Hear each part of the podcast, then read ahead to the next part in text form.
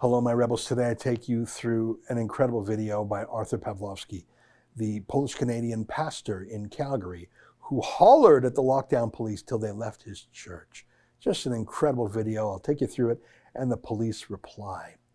Uh, before I do, let me invite you to become a subscriber to Rebel News Plus. You'll be able to hear Arthur pretty clearly in a podcast. I mean, he is clear. But I wish you could see the cops too the armed cop, the, the sheriffs, the health inspector the two plainclothes detectives. I wish you could see it because it's important. And to see it, just become a subscriber to Rebel News Plus. Go to rebelnews.com, click subscribe. It's eight bucks a month. You get the video side of this podcast. It's really worth it. Plus, we could use the dough. That's how we pay our bills around here. We don't take any money from Trudeau. All right, here's today's podcast.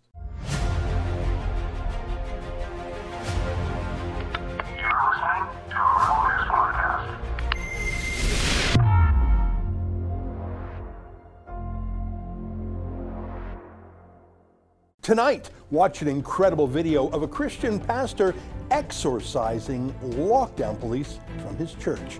It's April 5th, and this is the Ezra Levant Show. Why should others go to jail when you're the biggest carbon consumer I know? There's 8,500 customers here, and you won't give them an answer. The only thing I have to say to the government about why I publish it is because it's my bloody right to do so. Take a look at this video from a church in Calgary. It's from this weekend. You might recognize the voice. You'll see his face at the end. Please get out. Get out of this property. Immediately get out. Get out of this property immediately. Out. I don't want to hear anything. Out of this property immediately. I don't want to hear a word. Out. Out. Out of this property immediately until you come back with a warrant. Out. Out! Out! Out! Out! Out of this property! Immediately out! Immediately go out and don't come back. Don't, I don't want to talk to you. Not a word. Out of this pro- out of this property immediately out. I don't care what you have to say. Out! Out! Out of this property, you Nazis! Out! Out! Gestapo is not allowed here. Immediately, Gestapo is not allowed. Out! Do you understand English? Get out of this property.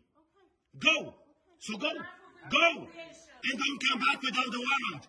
Out, Nazi. Out. Out. You understand?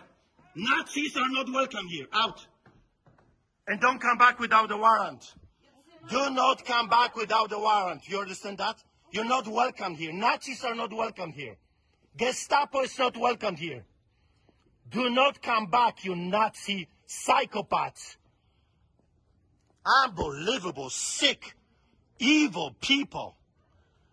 Intimidating people in a church during the Passover. You Gestapo, Nazi, communists, fascists. Don't you dare coming back here. Can you imagine those psychopaths? Passover, the holiest Christian festival in a year, and they're coming to intimidate Christians during the holiest festival? Unbelievable. What is wrong with those sick psychopaths? It's beyond me. Wow. That's Arthur Pawlowski. You might remember him as our very first Fight the Fines client last year when he was feeding the homeless. The same bully Calgary police literally ticketed him 1200 bucks for feeding poor people on the street. Yeah, I think they picked on the wrong guy, don't you? I counted, he said out or get out or go 34 times. He did say please near the beginning, by the way. He said the word immediately eight times. He said the word warrant, as in a search warrant, three times. Other great words in there too, like not welcome. And they did eventually bend the knee very slowly. I looked and it took them one minute and 45 seconds to get off the property. Say, if you were illegally trespassing on someone else's private property and the police were right there and told you to get off, do you think they'd let you dilly dally for a minute and 45 seconds before physically throwing you out? Not on your life. You'd be pounded or tasered or just plain punched. Luckily, Arthur has more self control than the police do. And by the way, it's never a good idea to physically assault an armed cop. Say, what's an armed cop doing going into a church in the first place? Was there, I don't know, a report that the church was being used as, say, a clubhouse for a biker gang? Is Arthur Pawlowski a known threat? I see just the other day a Calgary judge let a couple of accused ISIS terrorists out on bail, so that's fine. No armed cops needed to guard them, but a Christian church on Easter weekend better send in cops with guns, eh? As you may know, that's actually illegal. I can't imagine this law has been used a lot, but it is on the books. It's literally a crime in Canada to interrupt a church service. Everyone who willfully disturbs or interrupts an assemblage of persons met for religious worship or for a moral, social, or benevolent purpose is guilty of an offense, punishable on summary conviction. Has that ever been prosecuted in the last century? I've never heard of it. I mean, who is that low? Who would be that gross, sacrilegious to interfere with a church service? Well, now we know, don't we? Police, sheriffs, Alberta health drones. Well, that video was seen tens of millions of times over the weekend. I tweeted it, and my one tweet alone, as you can see, had 2.4 million views on the weekend, and thousands of people were tweeting it and retweeting it. Now, the media party didn't. They don't care. They love Christians being roughed up in the best of times, and they're positively erotic seeing a pastor roughed up for a lockdown crime. But the rest of the world, the normal people, were appalled by what they saw. Not up here in Canada, of course, at least as of yesterday, not a single media party outlet had covered what was the most viral video in the English world. Seriously, this video was played in full as far away as Australia on the news. Now, last Easter, people couldn't go to church in this country. It was a much better religious season this year, and I'll discuss that a little later in the show. But if you want to see just how ludicrous the pandemic measures can get, just how irreverent the hand of government and law enforcement can be, just have a look at what happened in Calgary, Canada. Health officials and police attended the Calgary Street Chapel during a prayer meeting to check on whether they were complying with health regulations, coronavirus regulations. They played the whole thing on their leading private broadcaster in Australia, TMZ. Have you heard of them? They played the video. They're a Hollywood celebrity channel, but even they know what's riveting viewing. Not so for the media party in Canada. Either they don't care, or they're lazy, or they agree with the cops, probably all three. Today I see that our friend Joe Warmington in the Toronto Sun wrote about it, a straight report. But if you relied on the media party for your news, you probably just wouldn't know that even happened. The Calgary police were absolutely blasted by it online. They couldn't help but notice millions of people were hollering at them. Uh, so they put out this press release yesterday. Our statement regarding CPS presence at Street Church. Let me read a bit. Yesterday, Saturday, April 3rd, one uniformed member of the Calgary Police Service attended a call. Now, let me just stop for a second. Would you please stop lying?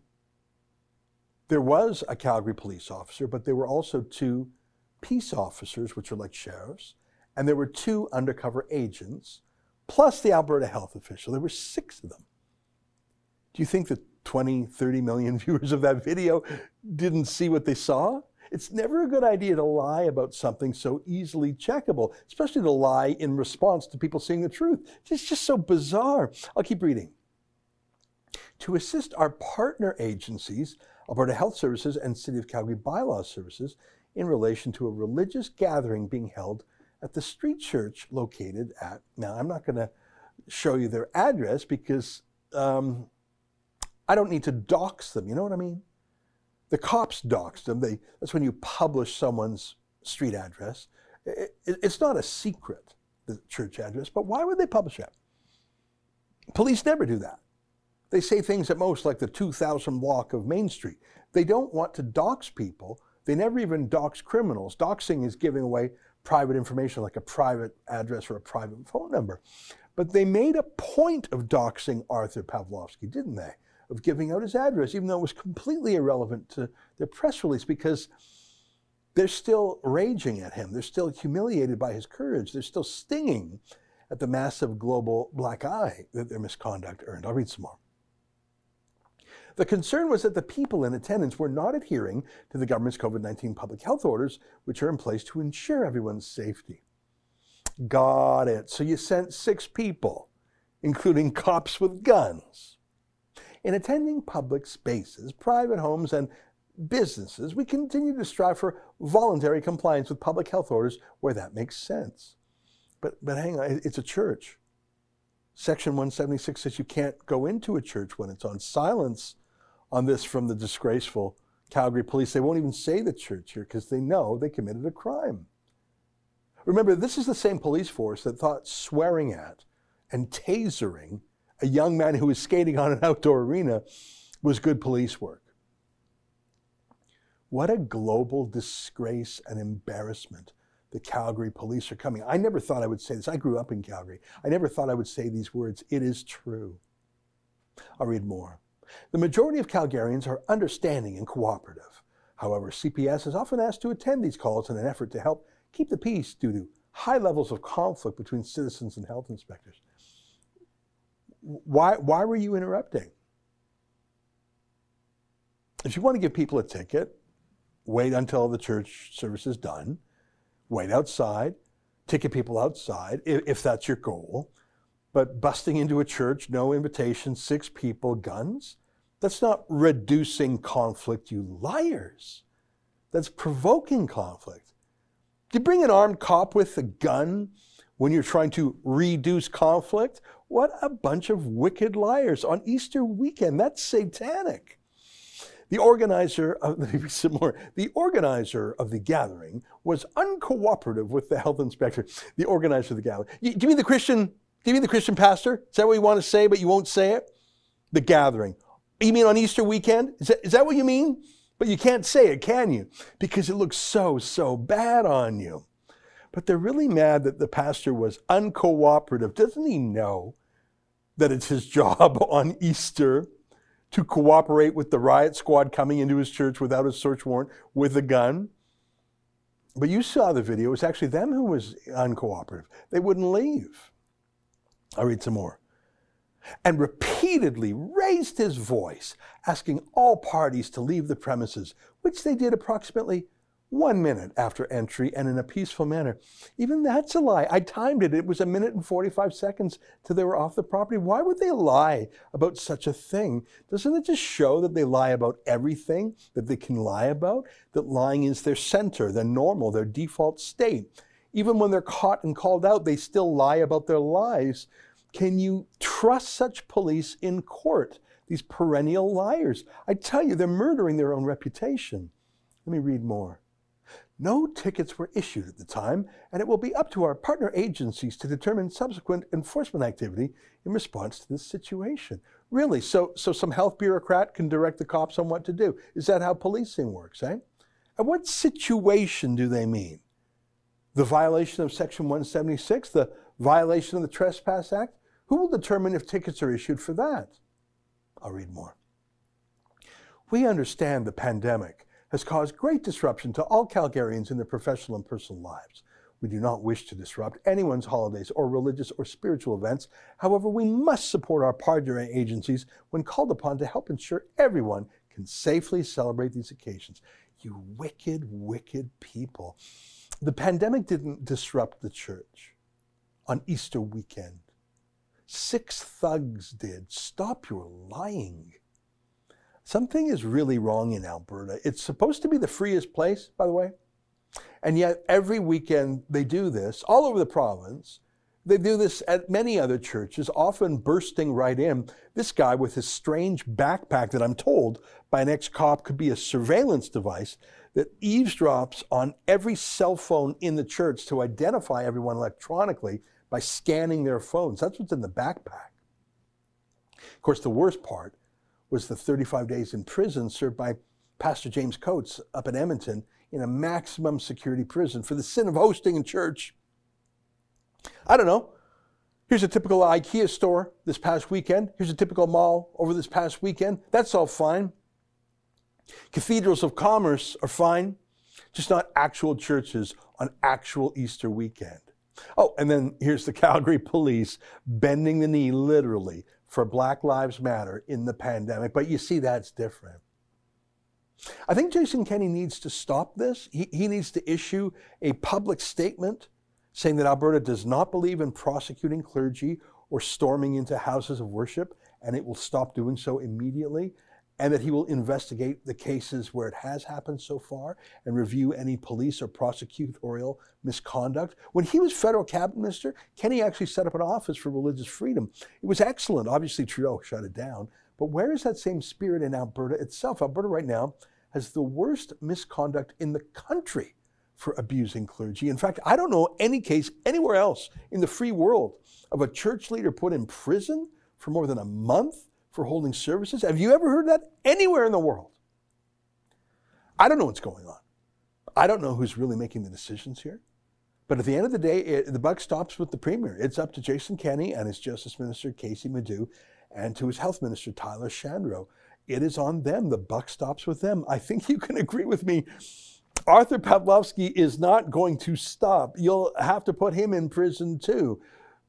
Does Kenney want to do that? Why would he? It's not changing what these churches do. It's not making anyone safer or healthier or sicker, but it is destroying not only the reputation of Alberta as a free place that respects Christianity, but also destroying Kenney's own reputation as a defender of religious freedom. That makes no sense to me, but it might explain why Kenney and his party are actually trailing in the polls in Alberta to Rachel Notley's hated NDP.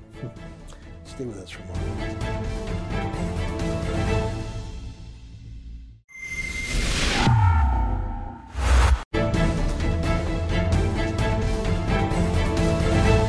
We told you the other day about the Trust Barometer by Edelman. That's the massive global PR firm. The big news I shared with you was that trust in Canadian media was so low that half of Canadians didn't just distrust the media, didn't just think the media was biased, but half of Canadians actually thought that the media deliberately and willfully lied. To which I'd say, just half?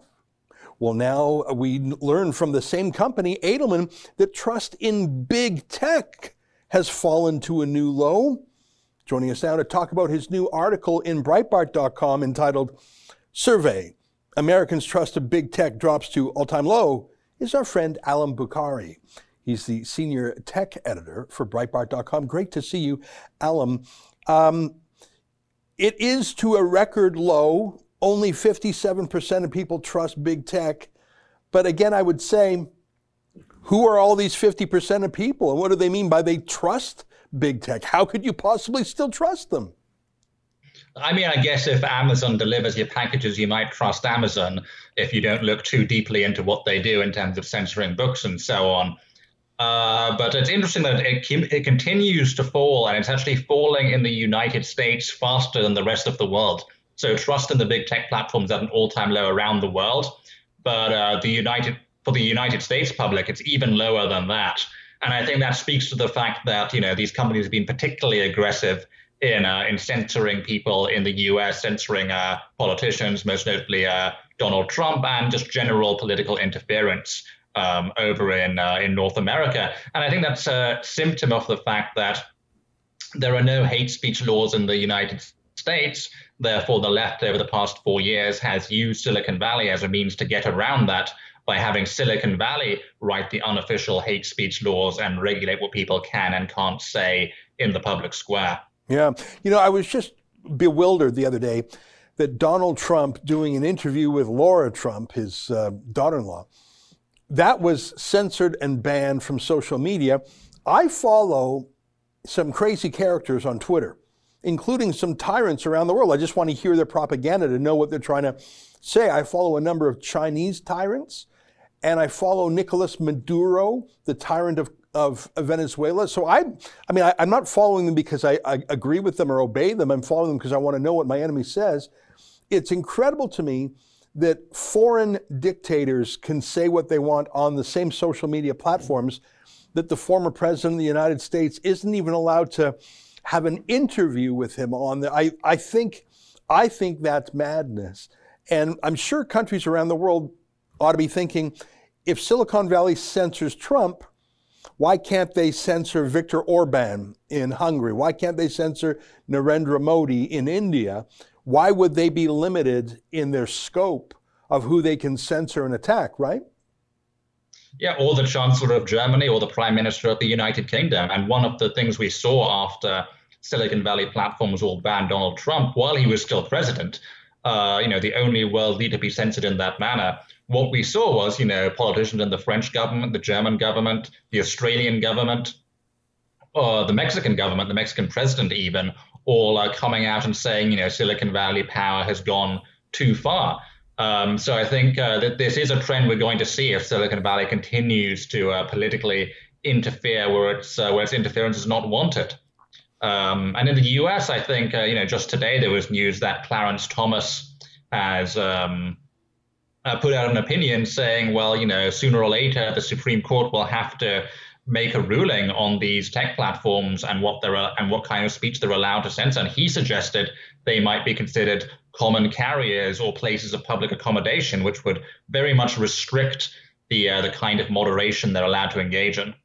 I saw that. I mean, uh, Clarence Thomas, by far my favorite judge on the Supreme Court, he really started developing some of the legal jurisprudence for how can you regulate these tech companies. And I think you're right. He's using analogies. I mean, we have to do that in the era of tech. I mean, sure, this technology is something we've never seen before, but we can draw analogies to the public airwaves and radio or public utilities and you know electricity or, or a gas line so although tech is new we have templates for how to give people certain rights even if a private company has a monopoly or a near monopoly um, tell me what you think about um, clarence thomas starting to talk about I, I don't even want to say regulating tech, but at least stopping tech from acting like, you know, a company mining town where the boss says, if you don't like it, get yourself a new city, you know? Yeah, and uh, some of the analogies that he used uh, are pretty uh, uh, amusing. He um, he talked about how you know, well, you could choose not to use a toll road and instead, you know, swim across the river, or you know, if you can't use the uh, the railway or the or planes or the uh, or the highways, you can choose to hike the Oregon Trail, but you know there's a reason those kinds of things are regulated and they can't just deny service to anyone. And that's the kind of analogy he's using. Um, uh, what was was also interesting about his opinion was that he uh, he you know said you know Congress should you know make new regulations to take all this into account. Otherwise, the Supreme Court will have to do so instead. And that kind of speaks to the way lawmakers have really abdicated their responsibility to protect users, protect ordinary citizens from the power of these tech companies. Uh, and, and the way which, particularly, I think the Democrats have uh, seen Silicon Valley power and their allies in Silicon Valley as an opportunity to censor and suppress their political opponents. That's a great point. I mean, in Canada, our judiciary is so activist I don't think the courts would say, hey, legislature, get your act together. I think our judges would just write the new law themselves and everyone would obey. I love the American system where you have a senior judge saying, hey, legislatures, there's a bit of a gap here. He, here's a roadmap that, that you may wish to consider. I think that's a very enlightened way of uh, a judge talking to the legislature. We don't have that up here. I want to ask you uh, a question, though, because I started by saying we know the Edelman Trust uh, study when it comes to media. And very few people trust the media. And on the right, that number is, is extremely low. Some liberals still trust it because they can detect an ally. The solution to untrustworthy media, TV stations, radio stations, um, is social media, citizen media, citizen journalism. Get your own YouTube account, get, get your own Facebook account you know, it started with blogs and then social media. So, in a way, fragmented citizen journalism was the answer to corrupted, untrustworthy corporate journalism. But now, tech companies have colonized and regulated and smothered that refuge. So where do you like I know the answer where do you run from ABC, NBC, CBS, up here CBC. You run to YouTube, you run to Rebel News, you run to breitbart.com. But what if the tech companies now strangle those places, which they're starting to do to us? Where do you run from here? Like, where's the lifeboat from the lifeboat? Well, the lifeboat, I think, has to be, as you know, Clarence Thomas pointed out, some form of regulation to get these companies under control to end this sort of Wild West era where a bunch of uh, strongmen in Silicon Valley kind of uh, run everything, run the show, interfere in elections, and censor anyone that they uh, that they dislike. I do take a kind of optimistic view on this, though, because if, for example, the Supreme Court were to say, well, actually, no, these companies can't censor, they have to allow First Amendment protected speech, or if by some miracle there was a bill that made that same uh, point, you would just see an explosion, I think, in you know challenges to popular narratives, to the narratives of the progressive worldview, which is kind of built on you know a bunch of fanciful notions and lies. Uh, the only reason it uh, it is still standing, I think, is because of censorship. Hmm. So when censorship ends, all of the people who you know have been worried to speak out because they're afraid of having their Twitter account banned or their YouTube account shut down, or all they'll all start speaking out. So I think it's only a matter of time before that day comes. Isn't that interesting? You know, it's funny you said the strong men of Silicon Valley, and I like that way of thinking because it, like the Carnegies and like the Rockefellers of their day, they are brutal uh, monopolists, except for they control things that Rockefeller would never dream of controlling. I mean, sure, he had steel and railways and coal, but to control everything you read, everything you see, everything known about the world, all your communications, never before has that power been concentrated. But I can't help but chuckle that, I mean, I imagine some of these people as they look to us now and calling Mark Zuckerberg or Jack Dorsey a strong man.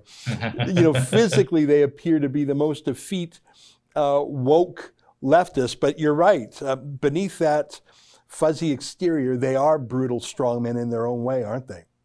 Yeah, yeah. They, they don't look the part with their rainbow logos and their ridiculous beards and hoodies, but uh, they, they've accumulated a vast amount of power and it has to be addressed. Yeah, that's for sure. Well, listen, Allum, it's great to see you again. I want to give a shout out again to your column in Breitbart.com. The headline is Survey Americans' trust of big tech drops to all time low. Isn't that the truth? But maybe a glimmer of hope from Clarence Thomas on the Supreme Court. Great to see you again. Thanks for your time today. Thanks, Ezra. All right, there you have it. Allum Bokhari, senior tech writer at Breitbart.com. Stay with us, more ahead.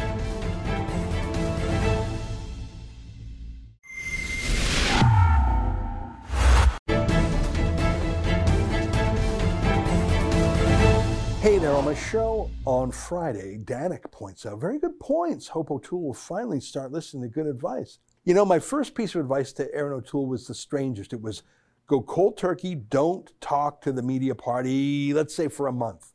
Now you might say, how is that good advice? Because if you force yourself not to talk to the media party, that gets at the real problem, which is his love, his deference, his submissiveness, his care aboutness caring about the media party, if you say, I'm not going to talk to them, even if they're nice to me, then you can move on in your life and deal with the real media. Ryan writes, as we make great points about common sense policies that could win an election, I don't think O'Toole will listen. You're not going to win the election unless you take on the lockdown from a conservative point of view. No one's caring about global warming. And if you have to have controversies, and controversies will come, why not choose controversies, controversies where the people are with you seven to three, eight to two, you know, nine to one, like stopping trans uh, athletes from competing in girls' sports leagues. What's that? 90% in the polls? Martin writes O'Toole seems like the guy who's going to have a party after finishing second, although second place was more or less guaranteed by historical factors. Really? Uh, there are upset elections all the time. I think of Mike Harris, the Premier of Ontario, who had an upset election a couple decades ago now. I think one thing's for sure if you don't put forward conservative policies with a conservative vision and conservative message, you will lose for sure. I keep coming back to Ron DeSantis, the Florida governor. He won in a very tight race, but he has done so well by leading and not being afraid. Now it looks inevitable in retrospect Erin O'Toole is the opposite of Ron DeSantis. He simply doesn't know how to communicate conservative ideas. And most importantly, he actually cares what the liberal media think of him. He's going to lose. Well, my friends, that's the show for today. Until tomorrow, on behalf of all of us here at Rebel World Headquarters, to you at home, good night and keep fighting for freedom.